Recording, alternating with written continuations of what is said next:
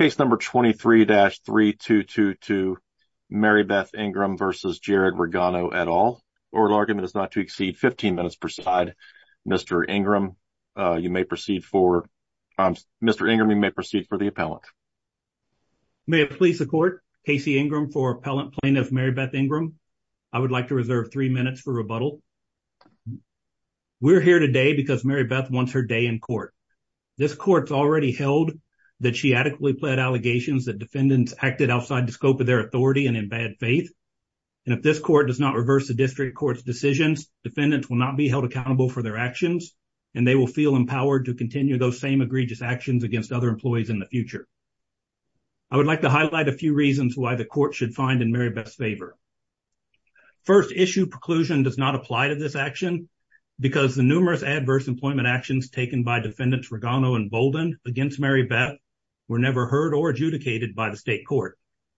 Further, no mutuality. Could I just stop you there? Um I realize it's issue preclusion and not claim preclusion. I got got that point. But I what I'm struggling a little with is how much you can slice this. Is it is it really the case that if you've raised an adverse employment action claim, so one of them would be not being rehired as a substitute, you're really allowed to get out of issue preclusion by going to the other court and saying, well, I've got another idea. They don't investigate these claims in the same way and that could be an adverse employment action. Or you find some evidence and the new evidence allows you to pitch the claim a little differently. So it's what seems funny to me is it's one element of a claim, the adverse employment, that's one part of the claim. I just would have thought if you'd litigated it once, that was that. Your Honor, it's a different set of facts. So an adverse employment action, as you know, is anything that would dissuade a reasonable worker from raising a complaint of harassment or discrimination. So in this case, when Meribethe raised her complaint of retaliation in February of 2018, defendants Regano and Bolden created a false report containing allegations she'd never seen, never had a chance to respond to. Then they used that report to permanently remove her from Lewis Elementary.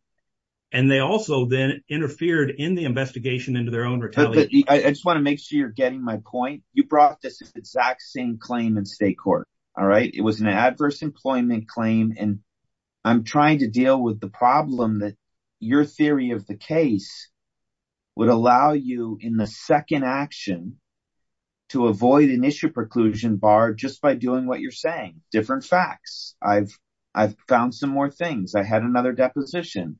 Issue preclusion would be useless if that's all it took, finding different facts. So, Your Honor, the two cases are different. And I think that's one thing that's been confusing in that the federal case, which was filed in 2019, relates to the actions taken by defendants Regano and Bolden in 2018 and the actions regarding that they took against Meribethe. The state court case relates to the actions taken by defendant Acom in 2017. And then the fact that he lied about those actions, that attention was brought to the board. And instead of... They don't they don't go they don't grow out of the same fundamental dispute? No, they're two different. They all came back to an initial dispute, but they're actually two different disputes. There were two different causes of action. What is the Uh, evidence that you will put into effect if this is sent back down? So, the state court never heard the actions taken by defendants Regano or Bolden. They were never deposed. Their actions that they took regarding the February 28th retaliation complaint were never addressed by the state court. And those are the actions that are before this court. And those are the actions that were addressed in the previous time we were before this court regarding... And what are what are those? So, the adverse employment action in the state court, to be clear, is not being hired back as a substitute, right? Yeah, well, not being hired as a substitute. And um, the statement by the state court was that she made more money substituting at another school than she did at Lewis Elementary. And that's not the adverse. Okay, just just bear with me. Don't fight everything or we'll get nowhere. So, the state court action is about not getting hired back. What are the theories of adverse employment action in the federal action? The theory of the actions taken outside the scope of authority by defendants Regano and Bolden, where they created a false report against Meribethe.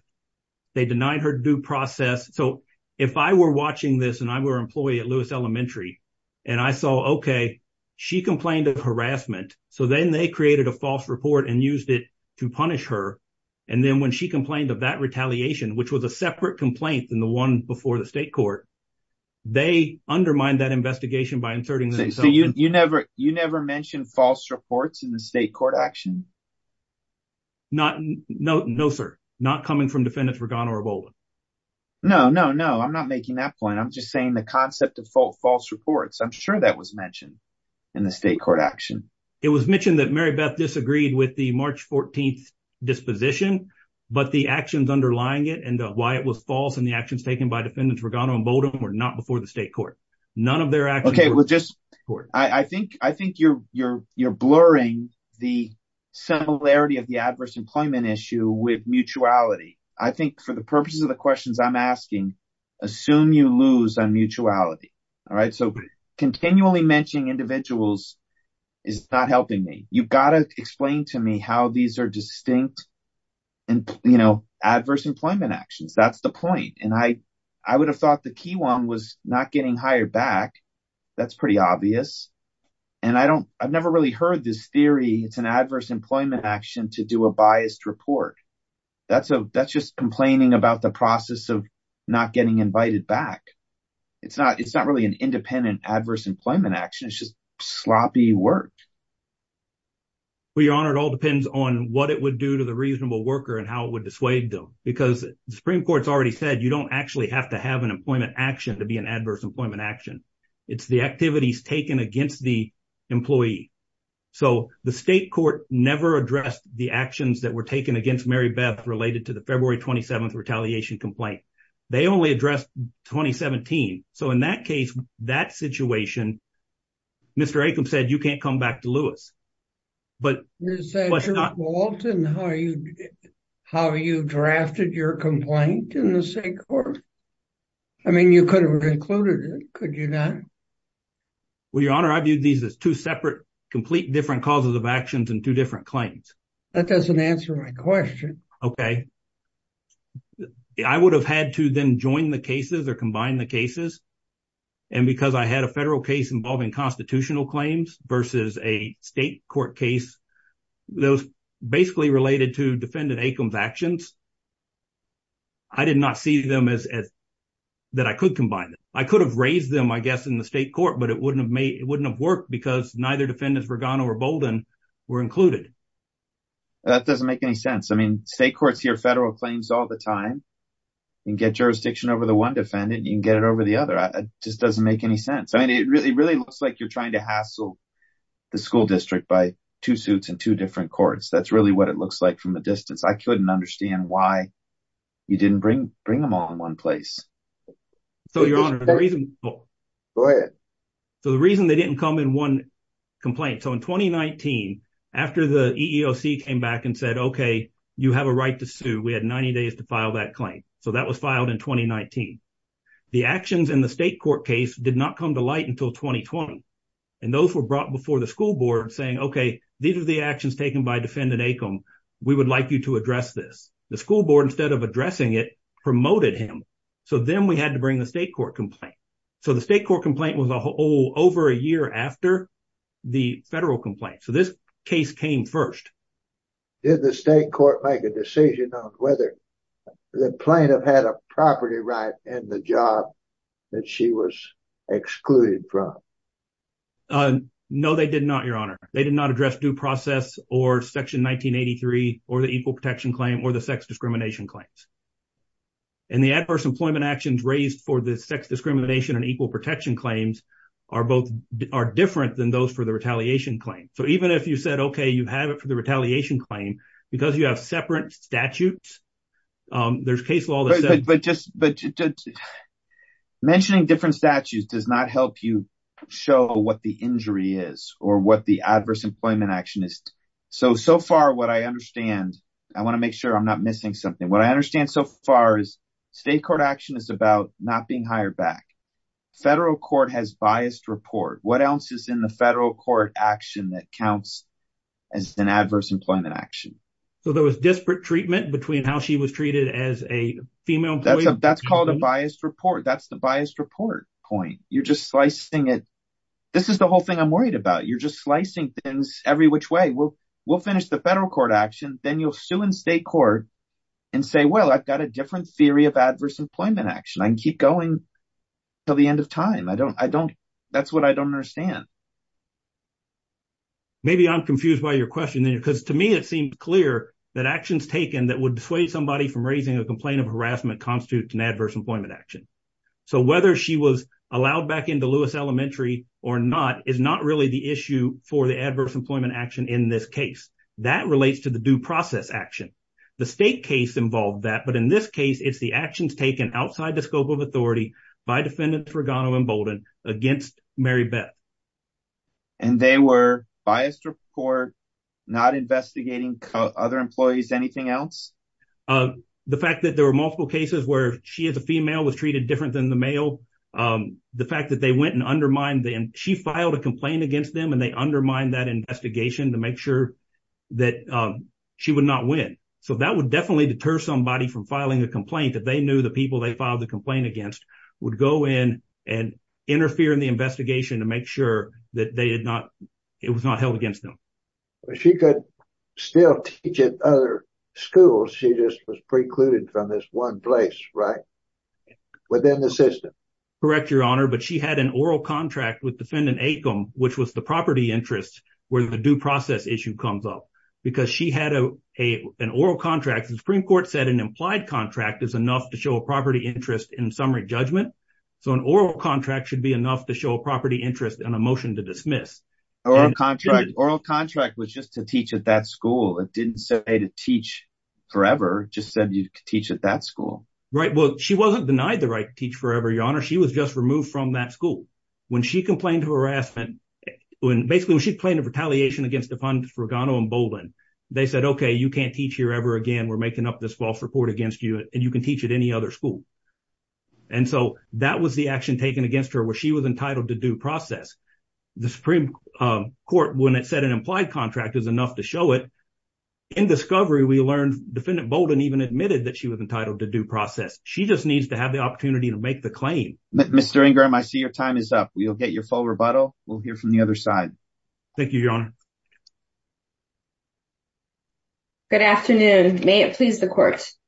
My name is Maria Fair and I represent uh, Jared Regano, administrator of the estate of Joseph Regano, who was the Solon City School District's former superintendent. I also represent Fred Bolden, the district's current superintendent. There's been a little confusion on the facts, so I just wanted to explain why we're here. We're here because back in 2017, Meribethe Ingram, a per diem substitute at Lewis Elementary, sent unwanted and unprofessional emails and notes to Randall Davis, a second grade teacher at that building. And she continued sending these notes and emails, even though Davis asked her to stop. Uh, Ms. Fair, you can do all this, but you might try to respond to the argument um, that your friend on the other side has made. His point is issue preclusion doesn't apply because the only adverse employment action issue resolved in the state court case was the refusal to rehire. And as you heard him say, in the federal court action, she's bringing other forms of adverse employment action, issuing biased reports, doing investigations that treat male and female men and women differently. What's your answer to that point? You didn't raise a claim preclusion argument, so you can't say you know, they could have raised this. So what's your answer to that point? I have three responses to that. And I my first response is that under this court's jurisprudence, an investigation by itself is not an adverse employment action, regardless of whether done in bad faith or in good faith. And that's Kuhn versus Washtenaw County.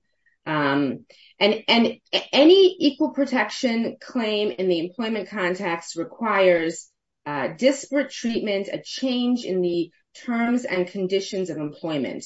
In the disciplinary context, this typically looks like uh, a materially an adverse employment action. And here, throughout her complaint, if you look at Ingram's federal complaint, uh, she complains about the restriction from Lewis Elementary. That is the source of her injury. And if she hadn't been restricted, she wouldn't have filed this. Now, after a court of competent jurisdiction, after the state court has already determined that that that restriction from one elementary school building was not materially adverse, Ingram is now trying to uh, concoct and compile various different uh, adverse employment actions, but they do not fit. An investigation by itself cannot be an adverse employment action. And uh, my second point on that, on this is, if we look at the if we look at the actual uh, decision by the state courts, we have now a record. We have the benefit of a record. We have summary judgment. We have evidence. And if we look at the the state court's decision, as well as the appellate decision, which went through each exhibit in in painstaking detail, we see that Ingram's allegations of unfair and biased investigations are not supported by that record. For example, she repeatedly says that this investigation was unfair because she didn't know what she what she was investigated for. She had no idea. And the the documents that the that the state court looked at, specifically her own preliminary statement that she submitted before the investigation, shows that she knew exactly exactly why this investigation was happening and and that the allegations against her were the same reason that she was restricted. And that's because she continually sent these inappropriate and unwanted emails and notes. Uh you know also what go ahead. Is this a matter for a fact finder to decide, or are you saying there's no question about it? Uh I think I think that a fact finder could certainly take a look at this, but there has already, there is a record. And the the um the the state court looked at all of the documents and all of the evidence. And it's very clear also from that record that there is no similarly situated comparator. Obviously, there has to be a similarly situated comparator in any kind of sex discrimination claim. But here there isn't. And Ingram tries to point to Davis as the male comparator. But the evidence reviewed and presented by the state court, particularly the 8th District Court of Appeals, shows that he was never he never engaged in this misconduct. He never sent emails uh that that somebody asked him to stop sending. He never disregarded his building principal's direction. He never engaged in this misconduct. And he's not, he's not a similarly situated comparator. I think ultimately... So wait, can I just make sure I'm understanding something? You're saying in the state state court action, they address the male versus female point? No, I want to be clear about that. No, they did not They did not address male versus female explicitly because um that that was not part of the action that uh that Ingram brought there. She did not present a comparator there. That was a retaliation claim. But their recitation of the facts makes it clear that Ingram's allegations are not entitled to the presumption of truth that they would otherwise be entitled to. There is a we have the benefit of the record here about what happened. We have we have evidence. We have emails. We have statements. And the state court decision, particularly the appellate court, went through this in great detail. Um, you know, I think what it comes down to is that if Ingram's discrimination claims right now were asserted in a state court against Regano and Bolden, they would not be considered by that court. They would be immediately dismissed as barred by collateral estoppel. Why did you urge the district court to rule on issue preclusion grounds? Why not just say, hey, we've done discovery. We're at summary judgment. These are just not cognizable claims. Um I think that, well, first of all, we were not done with discovery at the federal courts. And there's no sense in continuing discovery. There's no sense in dragging these public officials, these superintendents, to continue with depositions, to continue with producing documents. Tens of thousands of pages of discovery were already produced in the state court. And there's no sense, and it's just a waste of time to continue this if, if Ingram cannot prove the central one of the one of the key elements for each claim that she has to prove is adverse employment action. And she can't show that. She can't show that because a court of competent jurisdiction has already determined that the restriction, which is the main thing she challenges, the restriction from Lewis was not that adverse employment action. Um and, you know, I think I think the outcome must be identical in federal court. She's bound by the decision in state court as to this factual question, as to as to the Lewis, Uh, whether the restriction from Lewis was adverse. And she has to be bound by it in federal court. We can't have a situation where federal courts are are reviewing uh, and uh, possibly overturning. It doesn't sound like there's a lot of peril for you if we acknowledge that the state court decision is binding here as to the request to come back as a substitute. And but we say the federal court action does have this distinct theory of a biased investigation. Um, let's just call it distinct for the sake of argument. You go back to the district court. If they want discovery on it, they have it. Then you move for summary judgment. This court's jurisprudence, again, has, has very clearly said 10 years ago, a decade ago, that an investigation by itself, even if done in bad faith, is not an adverse employment action. You need to have something that changes the terms and conditions of her employment. Ingram must show something that changes the actual the actual terms and conditions. And she has shown nothing of that sort. There's no option for her to to to prove an equal protection or a Title VII sex discrimination claim without that uh, material change in the terms and conditions of her employment. Um, so so there's no sense in continuing public officials dragging them into uh this this discovery. How did this matter start? Did she file a claim with the school board or the superintendent? Or did did uh the person that she was talking to file a claim?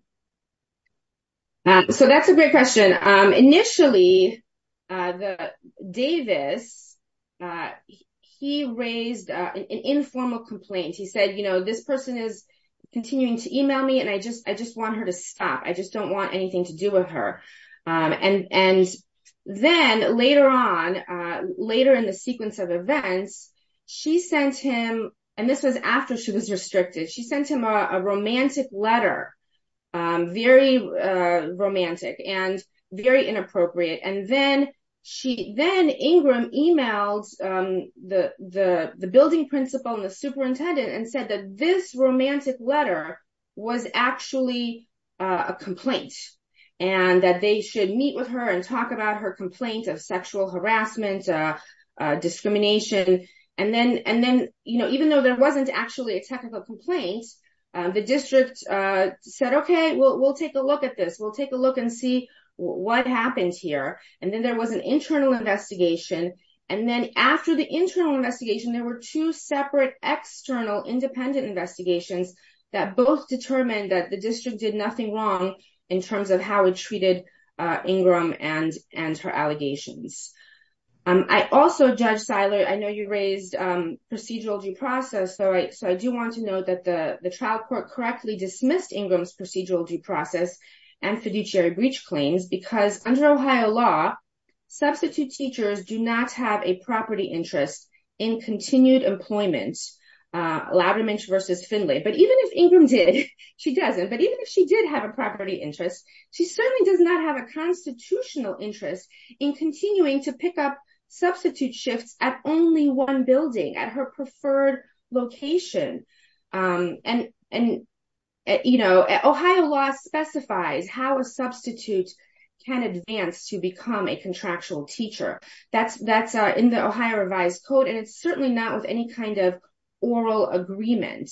Uh, even if she said it was a promise by the by the superintendent, I think, I guess, for forever to teach at that school.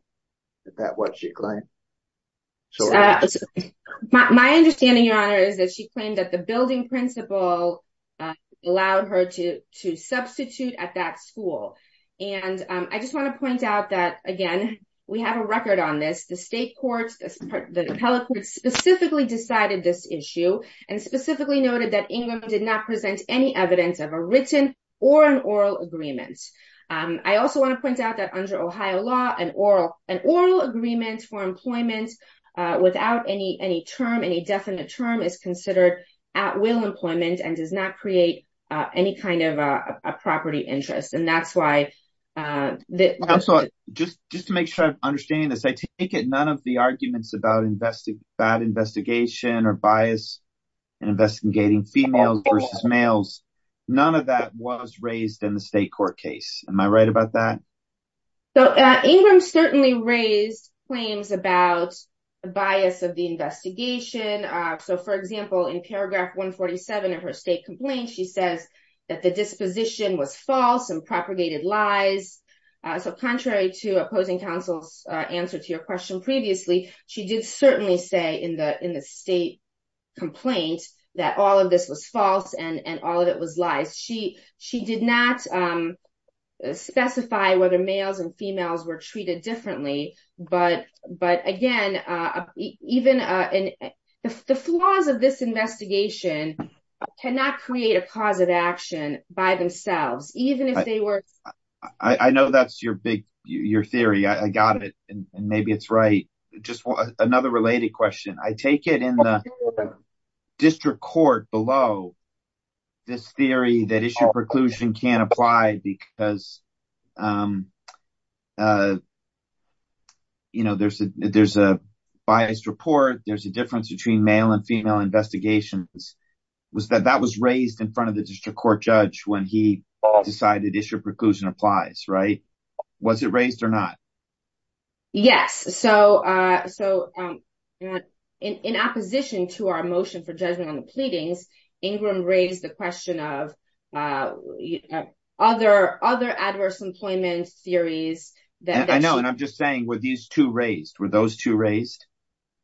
Yes. My understanding is that they were raised and the court specifically said, this is really about the restriction from Lewis. That's the harm she alleges. And that's the harm that a court of competent jurisdiction found not to be Um, materially adverse. And so she cannot go forward with any of her remaining claims. We ask that this court uh, affirm the trial court's decision and dismiss all claims against defendants. Thank you, Ms. Fair. Mr. Ingram, you have your rebuttal time. Nita. Thank you, Your Honor. I would like to address a few things that were raised in some of Judge Siler's questions.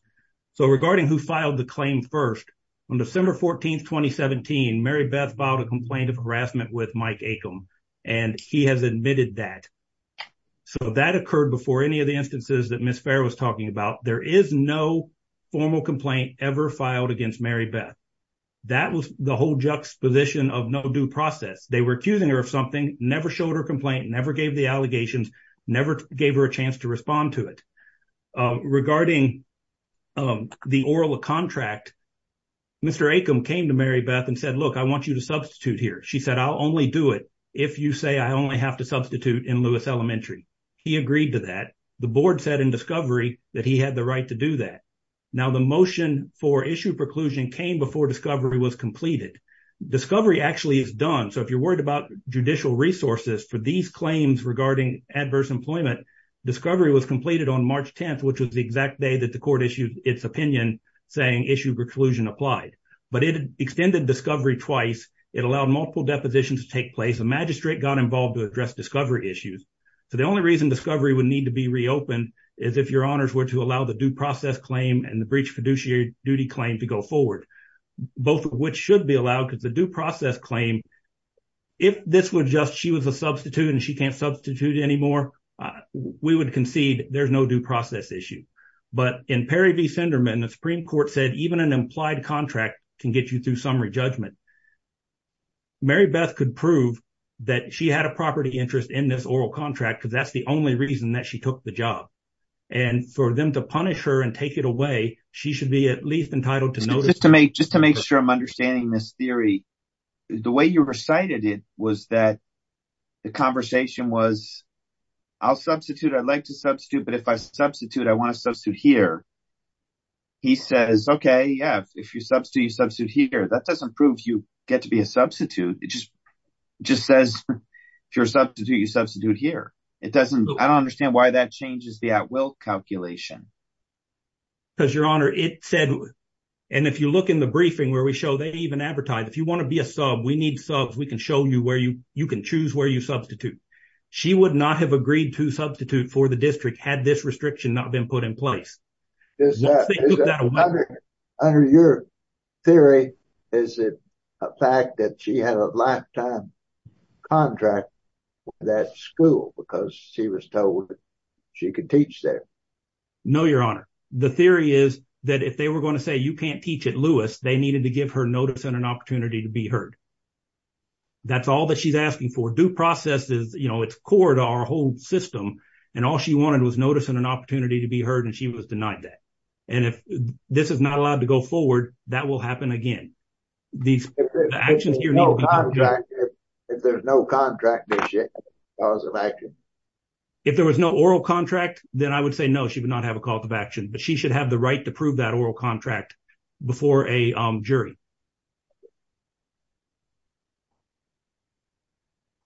And I've gone past my time, so if there are no further questions, thank you, Your Honors.